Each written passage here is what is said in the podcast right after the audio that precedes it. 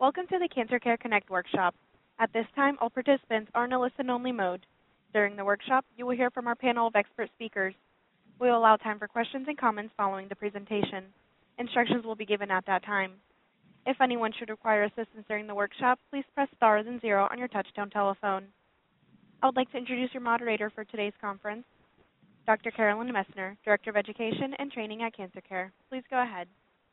Oh, thank you so much, Glenda. And I too would like to welcome everyone to today's Cancer Care program, Living with Chronic Myelogenous Leukemia, or CML.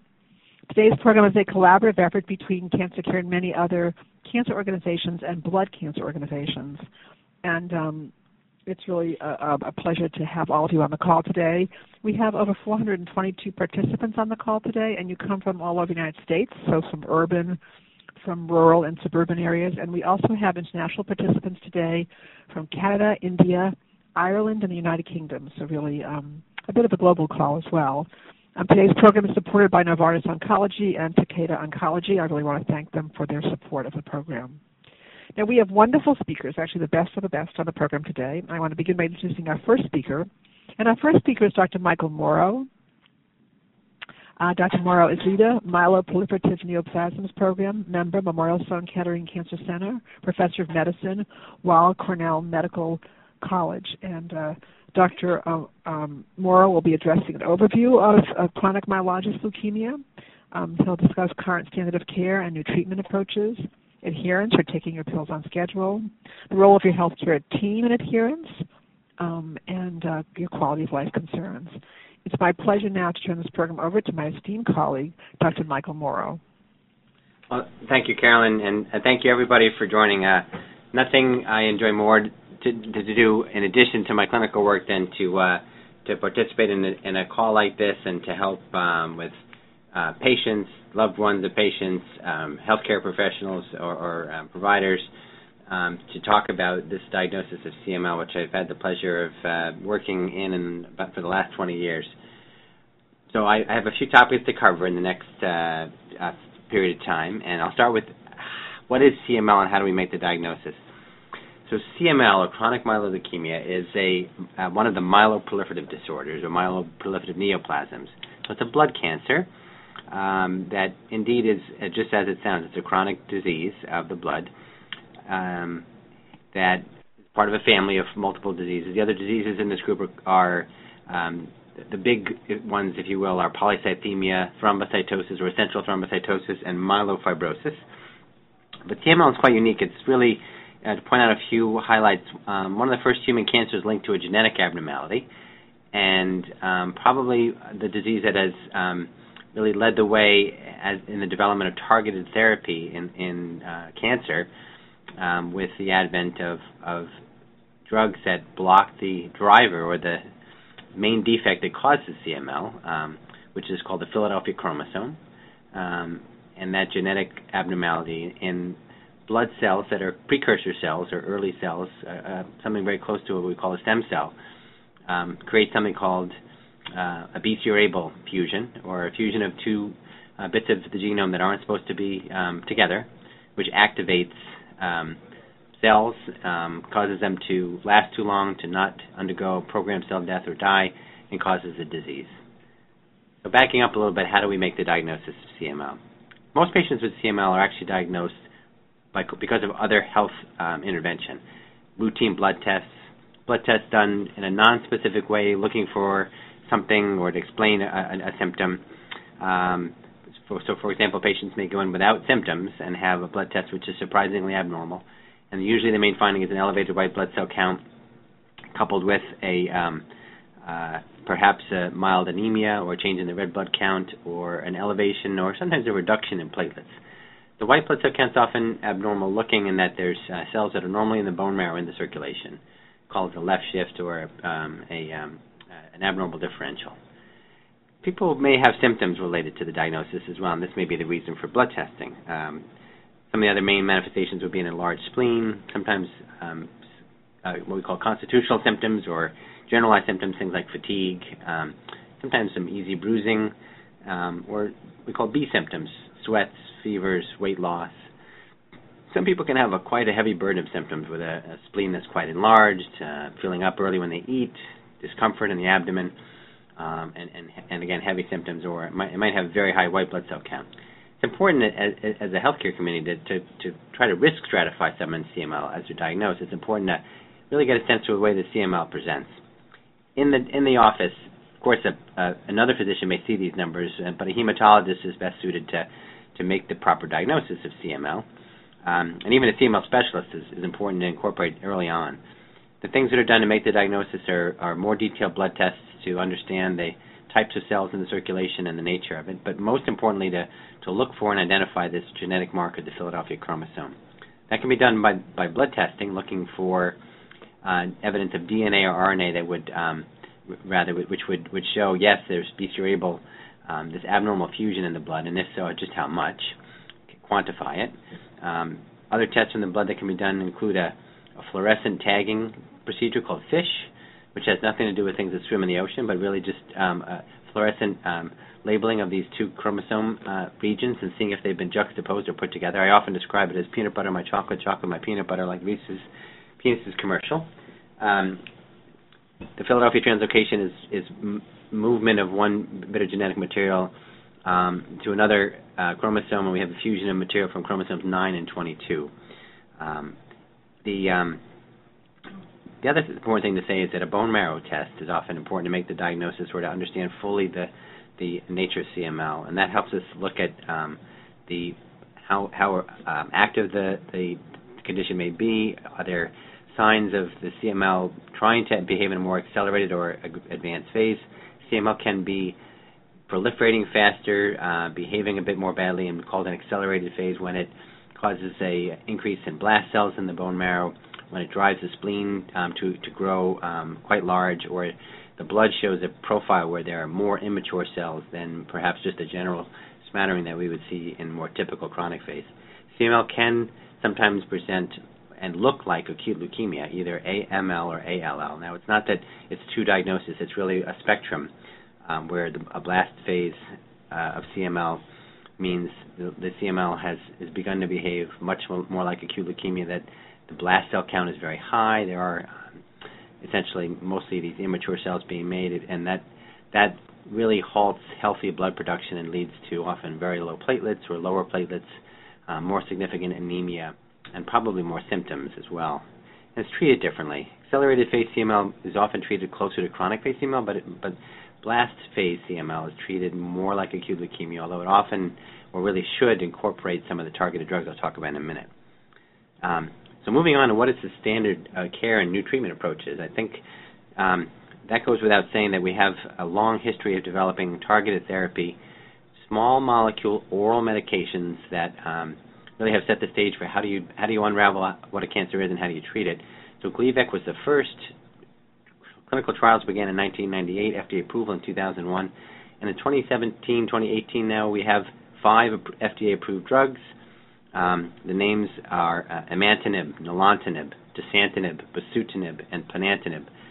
Um, they, have, they have slightly different indications. Um, there are four drugs that are possible to use at diagnosis and that list just grew. It used to be three, now it's four, and that, that, so the drugs used at diagnosis are all except for ponatinib. So imatinib, nilotinib, dasatinib, and bosutinib are all proven to be useful and safe to be used in first diagnosis.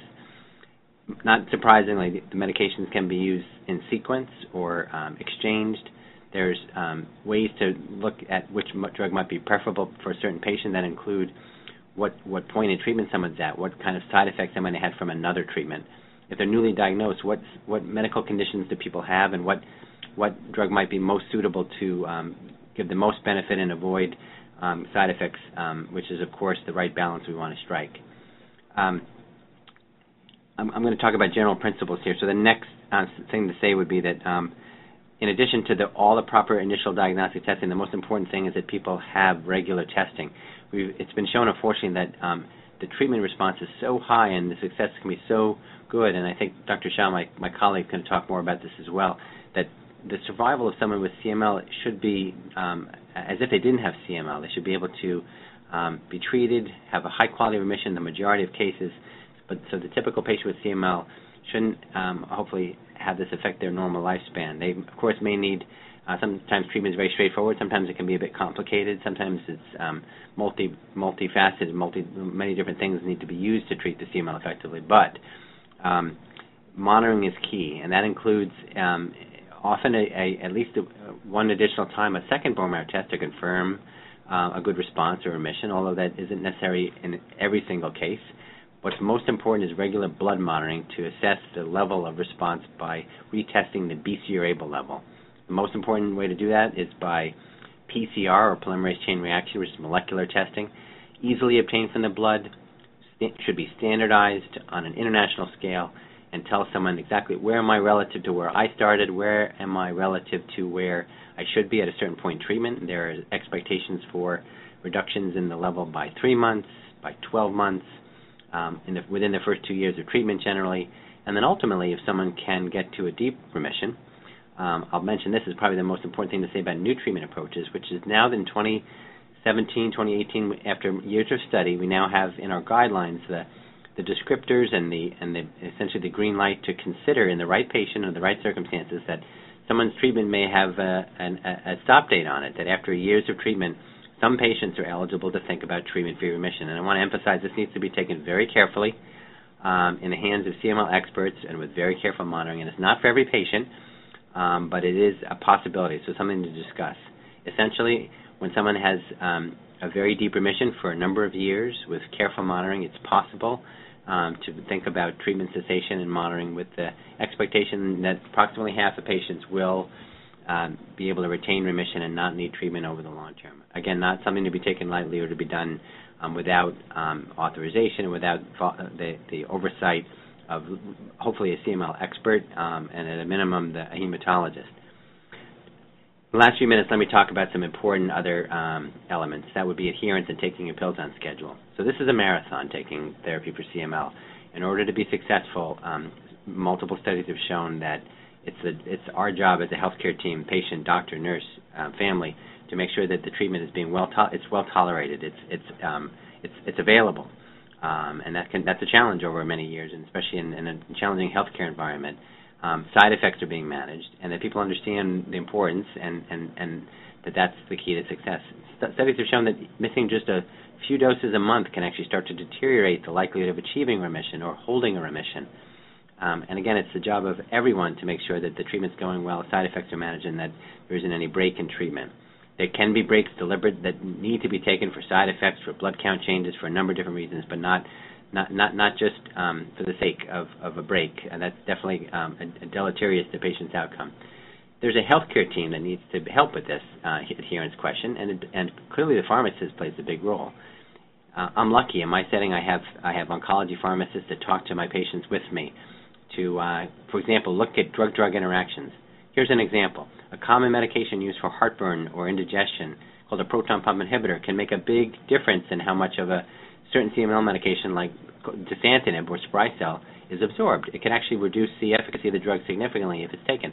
That's a common pairing. A lot of people take medicines for, for heartburn and reflux. So those are the kind of things that can be picked up. The pharmacist, the healthcare team needs to look at drug-drug interaction, safety, side effects, and all work together. Um, we should all be available for questions. I personally rely on on my nursing colleagues um, to help with communication, delivering results, understanding results, um, finding out what side effects and what barriers people have to this marathon of, of taking CML therapy over many years of time. Um, and um, my, and of course, I'm myself. I'm part of the team, but the pharmacist, and I enlist um, family, loved ones, and, and other clinical and non-clinical members of my team to um, keep the lines of communication open. Because um, again, the success rate can be so high but it's dependent on good communication and good teamwork. Lastly, and in the last moment, I'll say that um, as CML researchers, we're keenly interested in, because of the chronicity of treatment and the great outcomes we can have, the quality of life really matters. Our, our treatment studies, our, uh, even our approaches to this option of treatment-free remission, as we call it, we look um, carefully at quality of life and need to um, emphasize that um, intolerance to treatment is not a trivial issue. It can be significant um, and lead to uh, decline in the exposure patients get to medication, decline in, in response, even loss of response. So we got to avoid that. Um, sometimes people have a mixture of their medicine's not working exactly right for them, and they may have some intolerance, so it can be complicated. Um, we have to be um, open-minded to the potential for dose adjustments, Sometimes up, more often sometimes down, in order to still preserve response, um, but mitigate side effects. And that also shouldn't be taken lightly. Doses can't be adjusted without full discussion and full disclosure.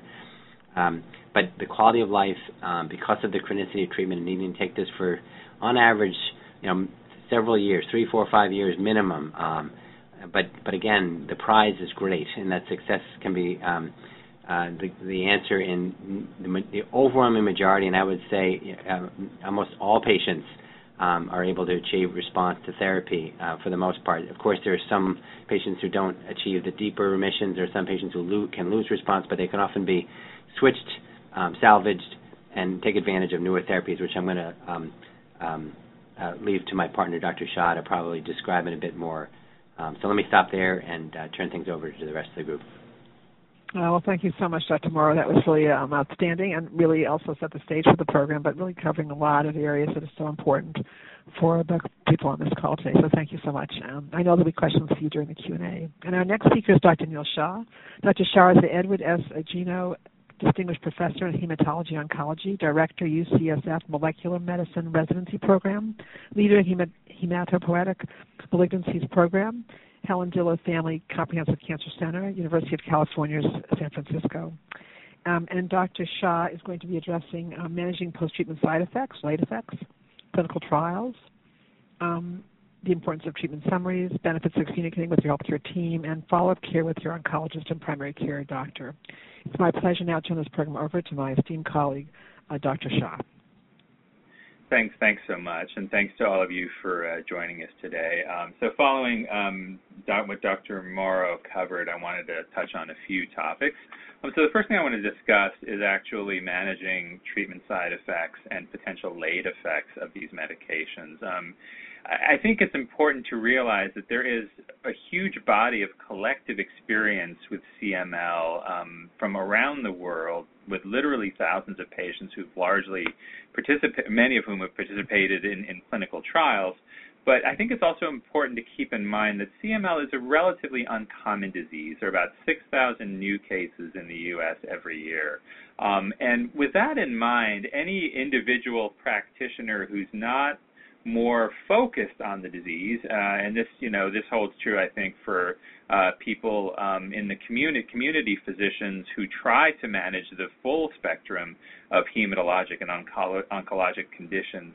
Uh, many of these physicians uh, may have relatively limited experience um, particularly with newer uh, CML treatments. And so, as Dr. Mauro alluded to, I think um, there is benefit to uh, at least once uh, uh, reaching out to a CML specialist um, to ensure that uh, people take advantage of some of the greater body of knowledge um, that uh, of some of the greater body of knowledge that has been that has been uh, accumulated over the years. So, returning back to side effects, um, thankfully.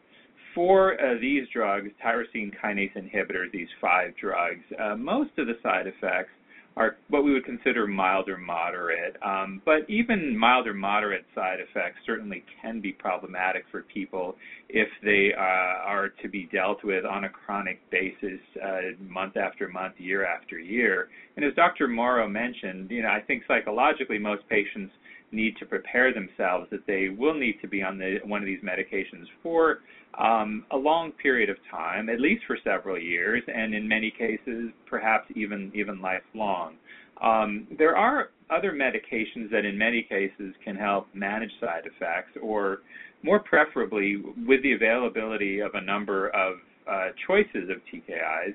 Now patients have many options, and in most instances, we are able to find a drug that uh, not only controls the disease, uh, but will maximize uh, someone's quality of life. Um, uh, and as Dr. Mauro mentioned, in some instances, um, you know, we've we've learned through practice more than anything else that to, to some extent um, these agents, the dose can be reduced uh, while maintaining uh, efficacy and uh, and and giving patients a better quality of life. And as Dr. Mauro mentioned, this is something that should certainly be discussed uh, with uh, with a physician and should not be you know uh, uh, taken uh, lightly because uh, it is important to realize that uh, prior to the availability of these drugs, you know th- this disease was something that um, if left untreated would run a course over would run its course over about five to seven years on average.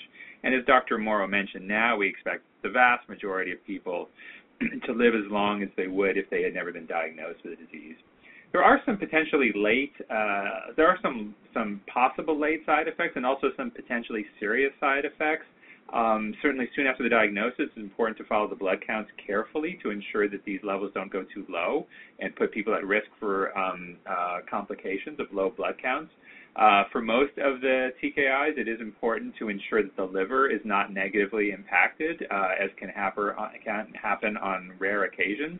Um, for one of the TKIs, for instance, nilotinib, um, it is important to have um, EKGs periodically because there have been some uh, reported uh, cases of abnormal uh, ch- of changes in the EKG, which could predispose people to potentially developing uh, a dangerous heart rhythm.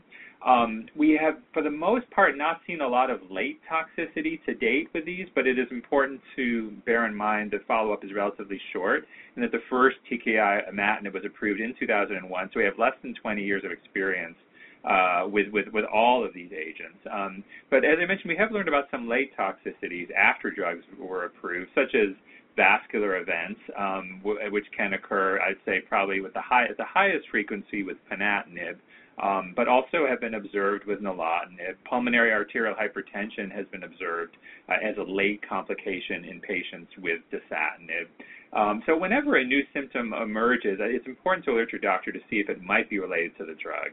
If there is concern that a symptom is related to CML treatment, I generally will suggest a two-week treatment break to see if the symptom improves. If not, then it is most likely due to something unrelated. Whereas if the symptoms improve, then and then recur upon restarting treatment, then the symptom is most likely related to the drug, and a change in dose or in treatment altogether may be indicated. I want to next talk about clinical trials uh, and include some clinical trial updates. Now, first and foremost, I just want to stress the importance of uh, cancer clinical trials and clinical trials in CML. Um, we do have uh, every drug that has uh, been transformative and been approved for this disease um, was only made possible, uh, its development was only made possible through the participation of brave people in, in clinical trials. Um, and um, we have um, longer, the longer, longest uh, reported follow-up uh, that we have on a large number of patients is with uh, imatinib at about 10 years or so of follow-up in newly diagnosed patients. There have been a couple of uh, large studies that have been published. Um, and uh, really, in both of these studies, it's becoming clear that um, people are living very long with this uh, condition if the disease is uh, properly managed. Um, it is very uncommon that people will succumb to their disease uh, in this day and age.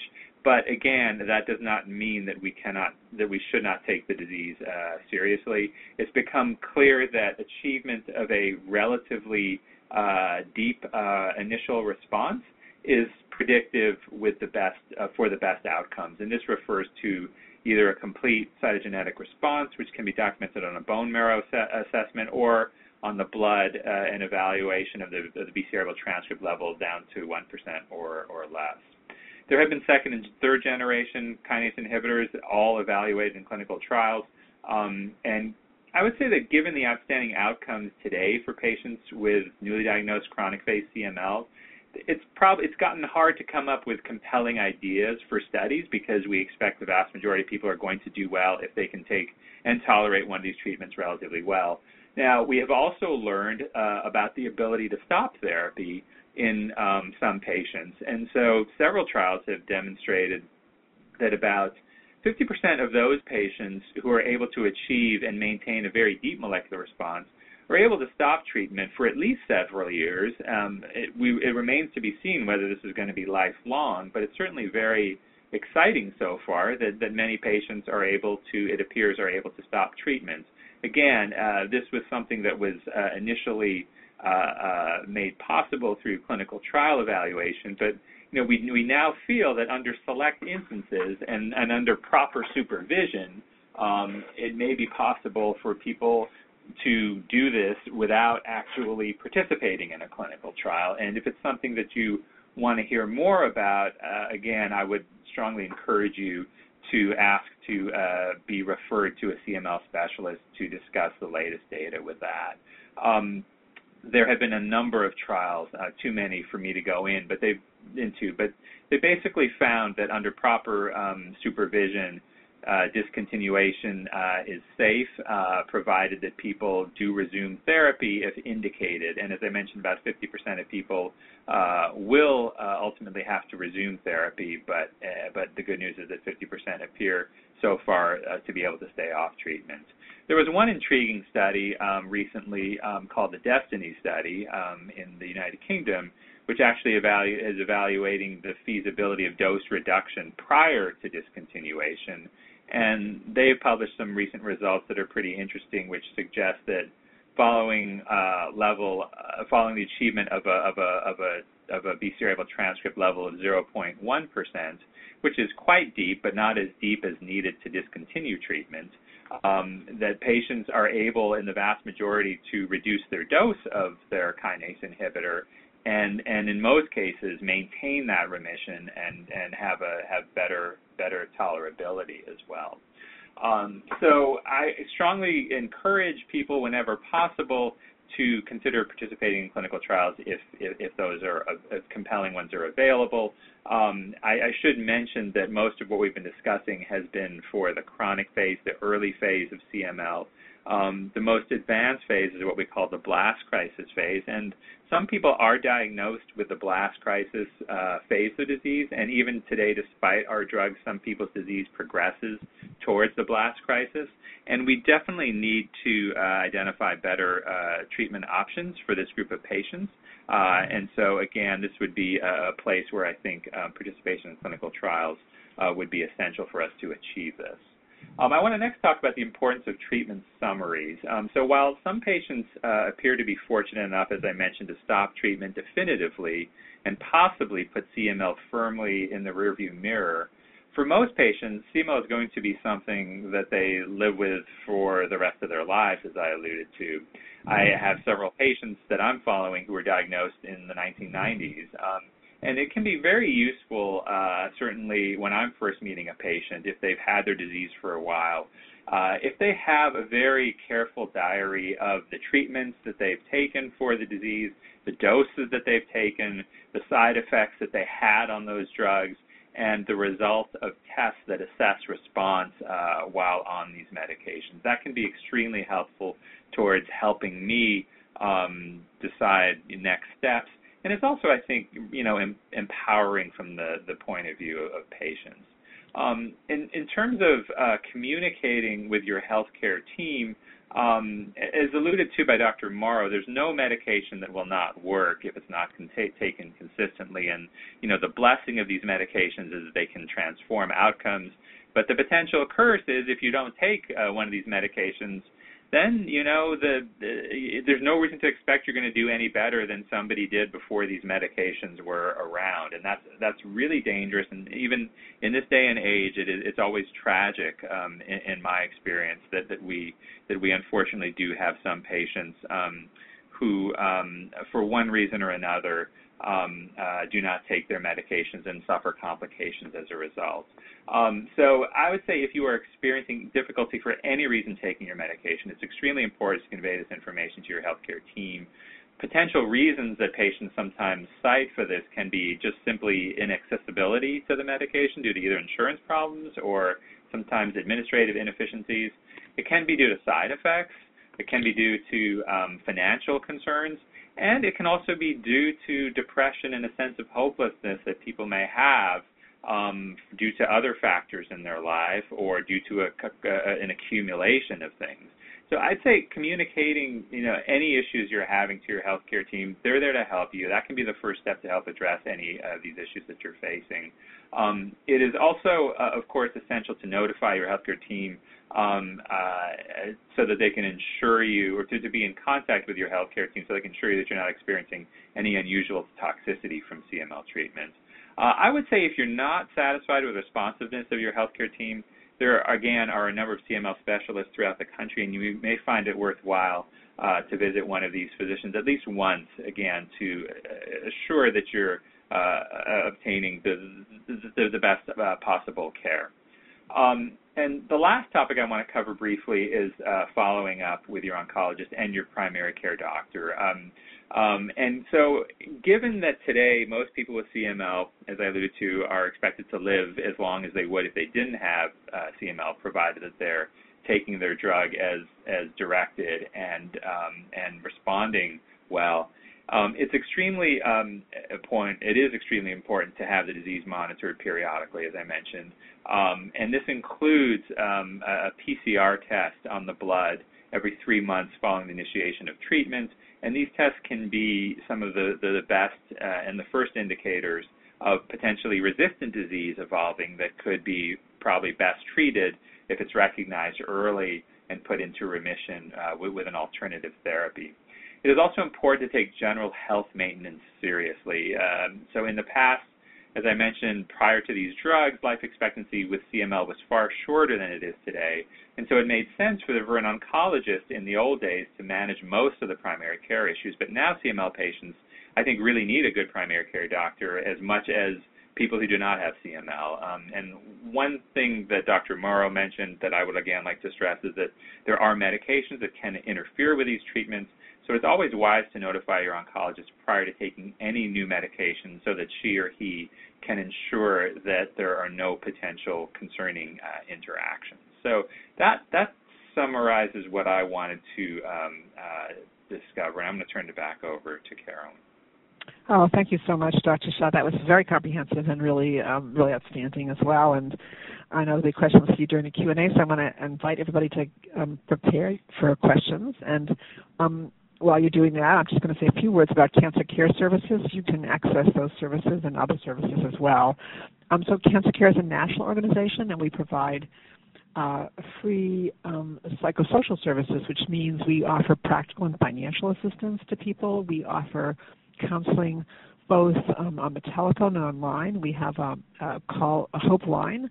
Um, you can call Cancer Care at one eight hundred eight one three four six seven three and speak to one of our oncology social workers about any of your concerns about living with CML, about living with any cancer. Um, and just in terms of just your own coping um, or your concerns about how do I talk to my child or how do I talk to my employer or just how do I deal with this myself. We also offer support groups. We offer them on the telephone and online. We have over 120 um, online support groups, and we have specific online groups for both people themselves being treated for CML as well as people who are caregivers. We have actually um, blood cancer support groups that um, many people find helpful to be talking to people, um, or, or if it's online, you're really uh, kind of um, posting to each other on a password protected um, site, and those are all moderated by a trained oncology social worker, and um, so that and it's very attractive to people all over the country because it's not it's not occurring at a specific time. It's actually um, uh, so you can post any time of the day or night, um, and that's good for people internationally as well. Um, and um, and we also, of course, offer these workshops. We also do lots of them. We also do programs um, lots of publications, materials, fact sheets, and of course our website has lots of information. Now, um, this is a, um, a, a, a, blood cancer program, and so there are many blood cancer organizations as well that will, when we send you the evaluation, you're going to get a listing of all the resources out there because there are quite a few of those um, organizations that are terrifically helpful to all of you as well. So. Um, um, so we do want to have you have you take advantage of everything that all the organizations have to offer. Absolutely. Um, and with that being said, we now have time for questions. So um, I'm going to ask um, uh, uh, Glenda to uh, explain to all of you how to queue up for questions. I'm going to try to take as many of your questions as possible. If we don't get your question, then I will, um, at the end of the call, explain to you how to get your questions answered. So, Glenda? Thank you. Ladies and gentlemen, if you would like to ask a question, please press star then one on your touchtone telephone. If your question has been answered and you wish to remove yourself from the queue, you may press the pound key. Those of you on the web may submit questions by clicking Ask a Question. And again, to ask a question, please press star then one. So um, there's a question here. Um, So there's one of our online questions. I'm just um,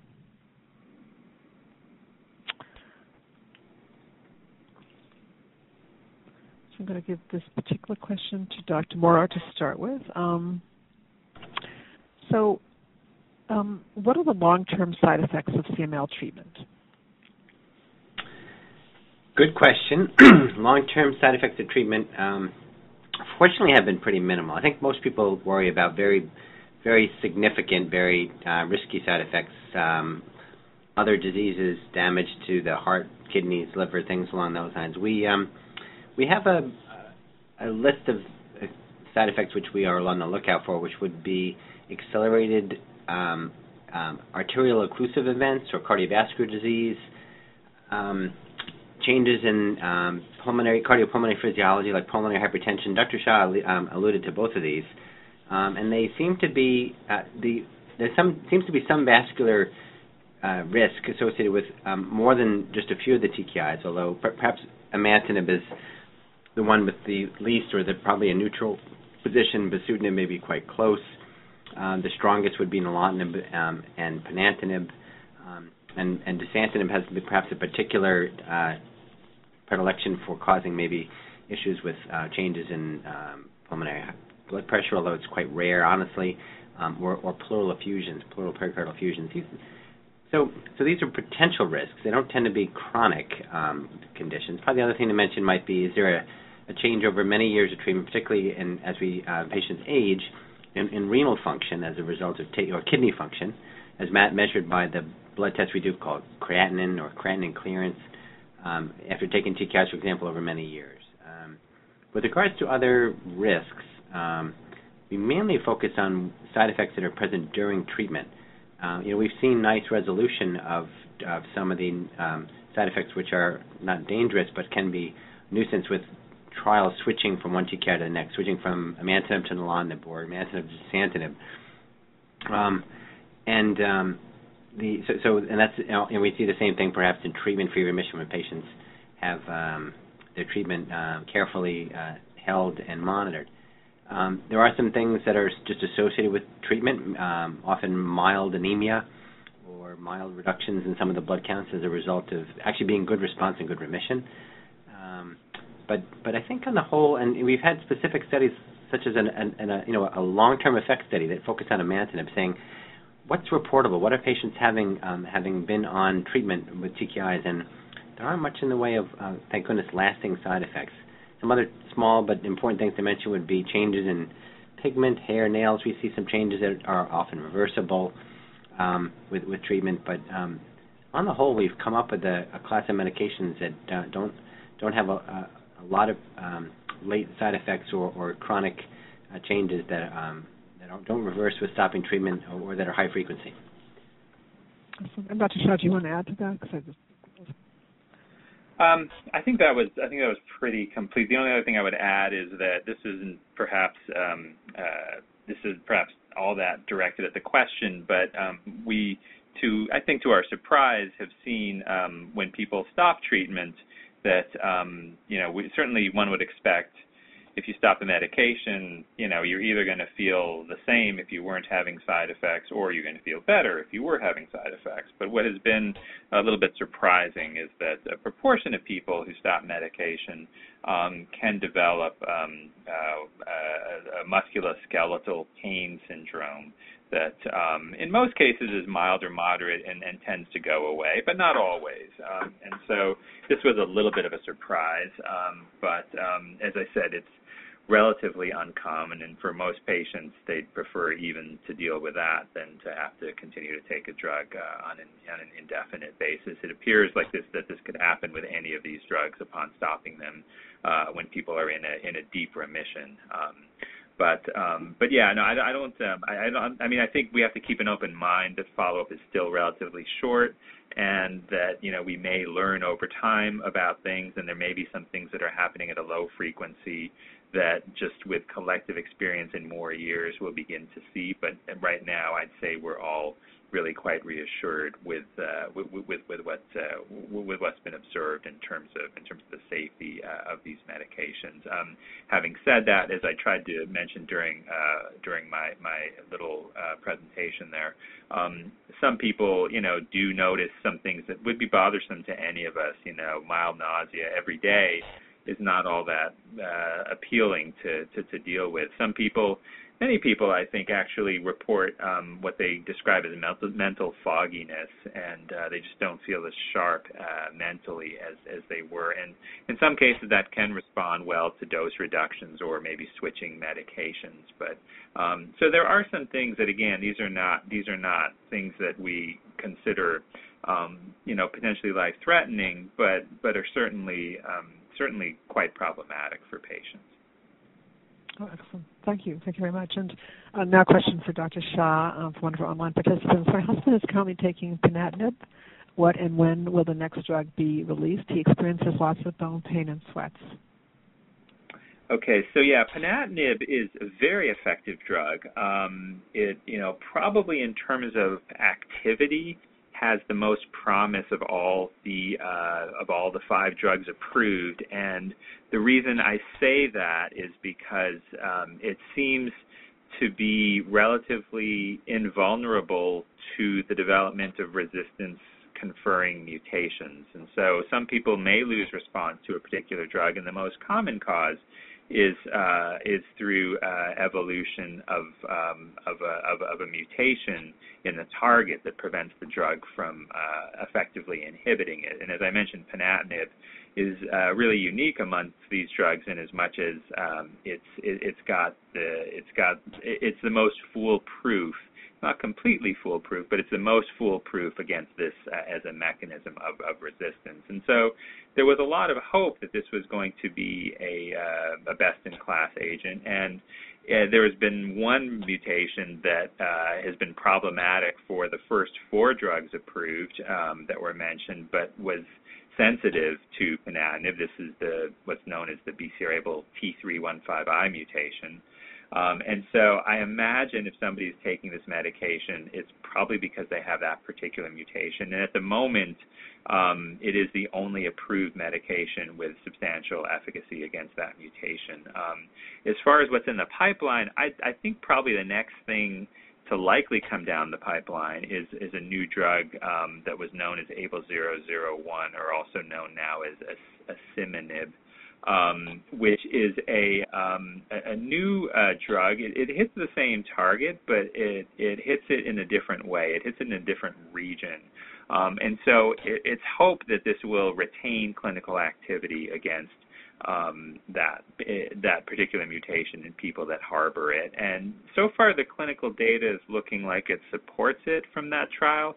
It's still relatively early, but um, I'm certainly hopeful that sometime within the coming year or two that drug will be approved because we do we would like to have uh, you know a safer long-term uh, outcome um, for people um, uh, for a safer treatment for people who uh, have that mutation. And um, um, there also are studies of ponatinib, I should say, which are um, actually looking at lower doses to see whether those retain the efficacy and minimize the side effect profile. And so um, there are trials ongoing at the moment to sort of define that in, in better uh, detail. And so it may be possible that a lower dose gets you everything in terms of the activity of ponatinib, but but possibly reduces the uh, the, the concerning side effect uh, rates. But that, of course, remains to be seen. There are other um, other kinase inhibitors coming down the pipeline. So sometimes people have a problem where they have either resistance, a combination of resistance or intolerance to all the approved drugs. And certainly, even though we have five drugs and you think that should be enough for everybody, there are, you know, it's certainly the case that there are some people in whom uncommon, but there are people in whom we start running out of options. And so um, I think there's always going to be, uh, I think new treatments are always going to be welcome uh, for this disease, um, even things that are just tweaks, if you will, on on on the available on the available drugs. Oh, excellent, fantastic. And, and Dr. Uh, Mauro, did you want to add anything? Or? Oh, I I just want to lend support for the notion that the um, ABL001 as a as a novel ABL kinase inhibitor really does show promise to encourage people to look for uh, clinical trials. Um, one that um, should be available, um, if not now, very very soon would be for people that have taken two medications and not had success. Um, they, would, they would either uh, get ABL-001 or bosutinib. It's a randomized trial. I think we'll need to get that trial's data in order to have um, approval, but that's um, a, a, bigger trial that should be run in more locations in the uh, in the country and abroad. Um, and soon we'll have trials in earlier lines of treatment after maybe just someone's first treatment to think about um, ABL-001 and to, to add the notion that that's really the first medicine that can be taken with another TKI. Um, that's the potentially the design of it. Um, so we're, we're we made an advance that we may have a, a, the ability to do a combination approach. So hope out there for those with maybe who are at the um, later uh, TKI choices and maybe not having um, excellent response. We're working hard on that. And then um, also to encourage people who are on ponatinib to seek good counsel regarding cardiovascular risk assessment and cardiovascular health, perhaps through a cardio-oncologist, which I think Dr. Shah might have already mentioned. Excellent idea. Could you say a little more about cardio-oncologists because that really has come up in a, in, in a number of our calls, and so that might be helpful to say a little more about them. They... Sure. um, so within cardiovascular medicine, there's uh, there's increasingly specialists who uh, focus on the care of patients with cancer and their and cardiovascular issues they may have. I think it began with a lot of research in, into a large number of patients, women, um, who were being treated for breast cancer and some of the medications and their side effects. But so it's simply a cardiologist who can um, is familiar with chemotherapy side effects, can manage someone, you know, before, during, and after, particularly when they might have um, long-term effects from having had chemotherapy. And in the case of CML, uh, there are certain centers, and not everybody, not every center has cardio-oncology, but many of the uh, major centers do. And the CML specialists are familiar with where to where to find these folks. And uh, you know, with a consultation, they can, with a CML patient, for example, who may be um, needing to commence treatment with ponatinib, just do what um, should be done anyway, which is a very good risk assessment of someone's cardiovascular health. Address um, whether anything needs to be treated, um, hypertension, uh, problems with cholesterol or lipids, blood sugar. Um, not necessarily treat themselves each one of these problems, but identify how to how to maximally lower the risk of cardiovascular disease, and then track that um, during cancer treatment, again, begin, before, during, and after, um, as needed, to make sure that the uh, we handle the drug side effects safely. Um, we can probably lower risks simply by paying attention to simple things. One example would be with ponatinib. We just had a call from a patient um, or a question from a patient on ponatinib.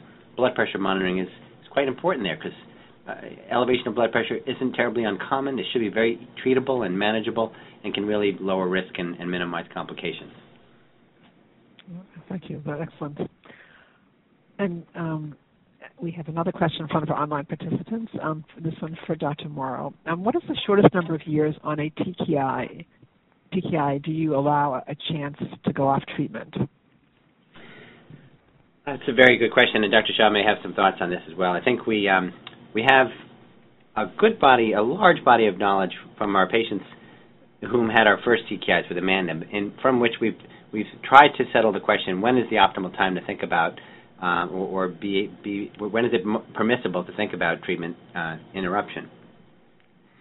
Based on data from a large trial in Europe, I think we settled on the notion that um, the key the key features that are that um, predict success for potentially not needing TKI therapy lifelong is the risk of the CML diagnosis, and the time someone spends in deep remission, and, and, and probably by extension and a little bit secondarily, how long they've been treated overall. Although it's most important about how long they've been in a deep remission. I would say the data from our earlier patients tells us at least three years. To get to the level of deep remission that we, we're talking about in order to start counting three years, that generally takes a year and a half to two years. So we're generally talking about a five-year treatment, which sounds like quite a long time. Of course, the next generation TKIs, we have data from nilotinib and dasatinib trials where those drugs have been proven to get people to remission higher fraction and also get them there faster. So, we get to that deep remission faster. And indeed, trials have actually allowed patients to stop as early as one year, and I think that's too too short. Um, but we may see similar success for people who get to deep remission faster and then maybe have a deep remission that's clearly documented. And again, this is done under careful observation in the hands of experts after perhaps as little as two years of deep remission. So that would be a total of maybe three years.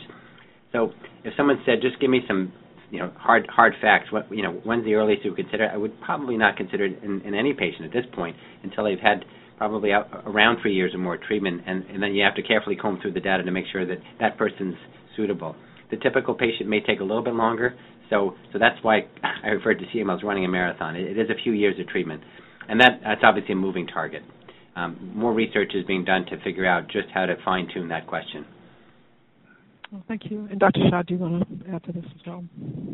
Yeah, I, I agree that that's a great question. It's a hard one to answer, but um, in most of the trials that have been done, um, patients were required to be on treatment for at least three years and in a deep molecular remission for at least one to two years of that time. And so when we wrote the National Comprehensive Cancer Network uh, CML guidelines recently, uh, when we when we modified them recently to allow them to or to, to authorize, if you will, um, uh, discontinuation um, outside of the context of clinical trials. We um, we stipulated that patients should be on treatment for a minimum of three years. It's it's you know it is true that there are things that that are more predictive.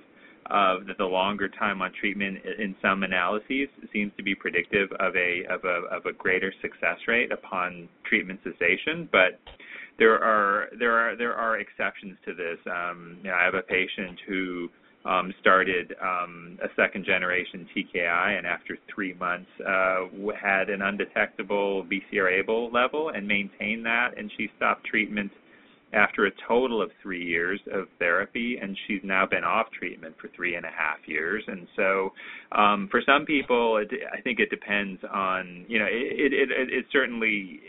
I think that that we don't know. The good news is that if people are unsuccessful um, the first time, this is another, I think, compelling clinical trial uh, design at the moment, um, is to take people who are unsuccessful the first time and um, ask, you know, if they go back on drug and if they once again achieve and maintain a deep remission, which the vast majority of them will, um, after another couple of years of being in a deep remission, what's the success rate for uh, a second attempt at treatment discontinuation? And the early evidence suggests that it may be around 40% from one trial, um, but we definitely need, you know, more experience with that. So um, the, the, the short answer to the question is I, I, I would I mean I, I would suggest a minimum of three years on, on treatment.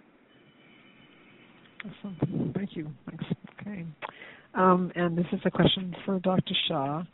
Um, if I, I have CML and am having surgery for another condition next week, how will this affect my CML medication schedule? Should I should my oncologist speak with my surgeon directly, or can my can I or my wife be the go-between? Yeah, so um, this question comes up quite frequently. Um, you know, it there are some some there there is some evidence that some CML medications, at least in the laboratory, may, based on laboratory tests, may increase the likelihood of bleeding, and sometimes surgeons get understandably a little bit concerned about that. Um, if your disease is under reasonably good control, um, meaning that you have a BCR-ABL level of one percent or less, um, and I tell people, you know, if it makes if it makes the surgery team and the anesthesiologist more comfortable for you not to be on the medication, I have no problem with you stopping it for a week before your surgery and restarting it maybe a week after, you know, a two-week treatment break. Um, a, prescribed two-week treatment break, um, you know, around for for for for a reason such as uh, this, I, I'm I'm very comfortable with. So um, but at the same time, you know, I do tell people that, you know, I don't, I don't, for the most part, think there's a compelling reason to stop treatment, and so continuing the medication is similarly fine. Um, the one caveat would be that uh, around the time of surgery, people are frequently, you know, put on other medications, and some of these medications can interact with uh, with the CML medications, and um, and so we just want to be a little bit careful and cognizant uh, of that and, and know what medications uh, people are likely to be exposed to, um, you know, perioperatively. Thank you. And um, uh, Dr. Um, Mauro, do you want to add as well? I, I agree. I think it's um, very reasonable to um, have a, a, treatment break. I think we haven't. Um, I don't know if we have complete clarity on what the effects um, um, of the TKIs is on bleeding um, risk around procedures, but I think um, some people take it as a general rule, all the TKIs. I, I specifically would uh, would hold dasatinib, um, and perhaps ponatinib prior to any kind of invasive procedure um, for enough days to have the medication out of the system. Dasatinib has a short half-life, so it can be as short as two or three days. But I, I, I back Dr. Shah's thought that it's very reasonable. And just to, there was a there was kind of an um, add-on piece to this. Um, should um, who should be the go-between? Should it be the patient and wife, or the or should the physicians really talk to each other? And I guess I'm going to extend that not just to surgery, but also a lot of people sometimes have comorbid health problems as well. So perhaps just um, some guidance around that for people as well. If you want to start with that, Dr. Mauro, and then and Dr. Shah. So, so Carol, I think you're saying that um, coordination of the health of someone's health care um, across different specialists that's very important. Communication hopefully would be between the physicians, especially over a procedure or comorbid condition management, because to be honest, it's I wouldn't expect um, you know a, a, a cardiologist or a pulmonologist um, to know about TKIs or about CML. Um, I see unfortunately a little bit of um, more fear um, that you know someone has a cancer diagnosis, um, and but you know CML is a is a highly treatable and you know in many cases a can be a functionally cured disease with treatment. And CML patients may have very little in the way of of uh, anomalies. Uh, they may have, you know, they, I think we generally consider their immune system to be quite functional. Their uh, their laboratory studies, uh, for most part, are generally normal. They often feel good on treatment, have have little in the way of side effects. So, so the the, the interplay between uh other uh, healthcare needed, whether it's surgery or just routine care or managing complications, so the other end of the spectrum when things aren't going so well, definitely needs to be um, at multiple levels, but definitely between the physicians. Excellent. And Dr. Shah, do you want to add to that? Um, no, I thought that was a good answer. Well, actually, I have to say I want to thank our speakers. Um, uh, Dr. Mauro, Dr. Shah, you've been outstanding. This has been an amazing program. Lots of good questions, too, and lots of really different questions than we've had in the past. So this is really um, amazing. And um, I know there are many more questions in queue, so I'll address those in a minute. But I do want to thank our speakers. I also want to thank all of you who queued up um, online and asked questions. That's really terrific. And um, and so uh, thank you all. And um, I also want to um, give some guidance to people who still have questions because that's really the next phase of this in terms of what do I do with the questions I still have. So, so in terms of those of you who still have questions, of course your healthcare team um, is your best, of course, as a wonderful resource because they know you best. And but I know many of you like to get information at other places as well. So, um, because we partner with many, many blood cancer organizations, all of them have wonderful resources for you. When you get your evaluation at the end of today's program, you're going to get a listing of all of those organizations, and I think they would be a wonderful resource for all of you um, because they um, and you can choose the ones that you think would be helpful because they're all actually quite excellent in terms of offering information. Um, I think you can certainly take advantage of their their resources.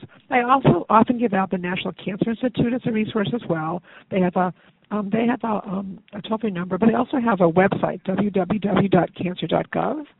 And it's a wonderful website because it has a live chat feature, so it's good for people in the U.S. and internationally, and you can post your question.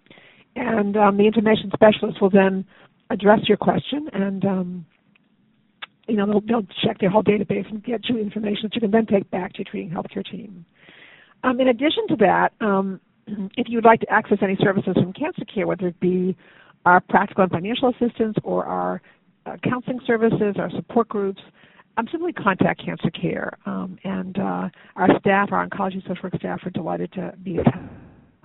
Most importantly, as we conclude the program today, um, I wouldn't want any one of you to feel alone. You certainly have your healthcare team, and you have all of these resources really at your fingertips, really, um, either to call them or to use to go to their websites and to, to post your questions with them so they can get back to you um, all of whom are there to help you. And there are many blood cancer organizations, so that means that this is they are all uh, primed to take questions from you and to be of support and help to you. So in those moments when you're feeling particularly alone, or and that happens to many people throughout the course of their being treated for CML or any type of cancer, um, please do take advantage of those services. Um, again, I want to thank you all for your participation today, and I want to wish you all a very fine day. Thank you all. Ladies and gentlemen, thank you for your participation. This concludes the workshop, and you may now disconnect. Everyone have a great day.